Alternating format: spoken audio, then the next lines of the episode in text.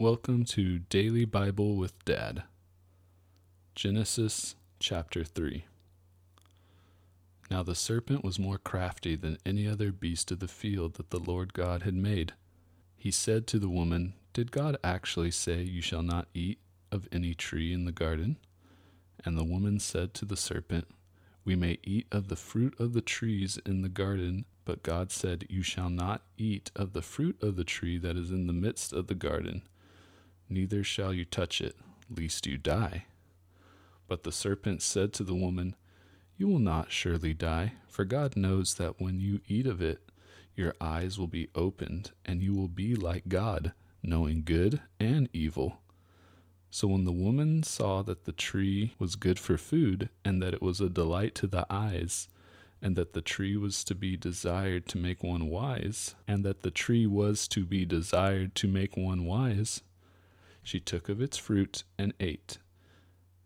And she also gave some to her husband, who was with her, and he ate. Then the eyes of both were opened, and they knew that they were naked. And they sewed fig leaves together and made themselves loincloths. And they heard the sound of the Lord God walking in the garden in the cool of the day, and the man and his wife hid themselves from the presence of the Lord God among the trees of the garden. But the Lord God called to the man and said to him, Where are you?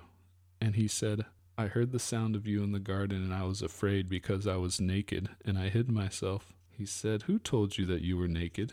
Have you eaten of the tree of which I commanded you not to eat? The man said, The woman whom you gave to be with me, she gave me the fruit of the tree, and I ate. Then the Lord God said to the woman, What is this that you have done? The woman said, The serpent deceived me, and I ate. The Lord God said to the serpent, Because you have done this, cursed are you above all livestock and above all beasts of the field.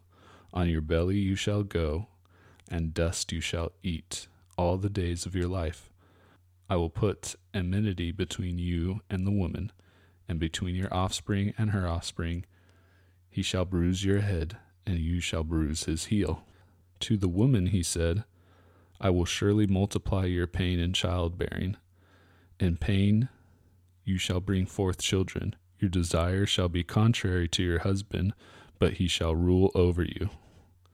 And to Adam he said, Because you have listened to the voice of your wife, and have eaten of the tree of which I commanded you, you shall not eat of it. Cursed is the ground because of you. In pain you shall eat of it all the days of your life. Thorns and thistles it shall bring forth for you, and you shall eat the plants of the field. By the sweat of your face you shall eat bread till you return to the ground, for out of it you were taken, for you are dust, and to dust you shall return. The man called his wife's name Eve, because she was the mother of all living. And the Lord God made for Adam and for his wife garments of skins and clothed them. Then the Lord God said, Behold, the man has become like one of us, knowing good and evil. Now, lest he reach out his hand and take also of the tree of life and eat and live forever.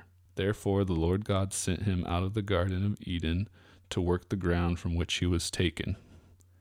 He drove out the man, and at the east of the Garden of Eden he placed a cherubim and a flaming sword that turned every way to guard the way to the tree of life. Dear Father, I love you and I put my trust in you. Forgive me for my sins and forgive those who have sinned against me. Thank you, God, for being merciful from the beginning of mankind to today and every day. Guide my life, Father. Provide the wisdom I need to live according to your word. Grant me compassion and understanding to be a good father and a good husband. Draw me closer to you so I can love you and others more. In your holy name, amen.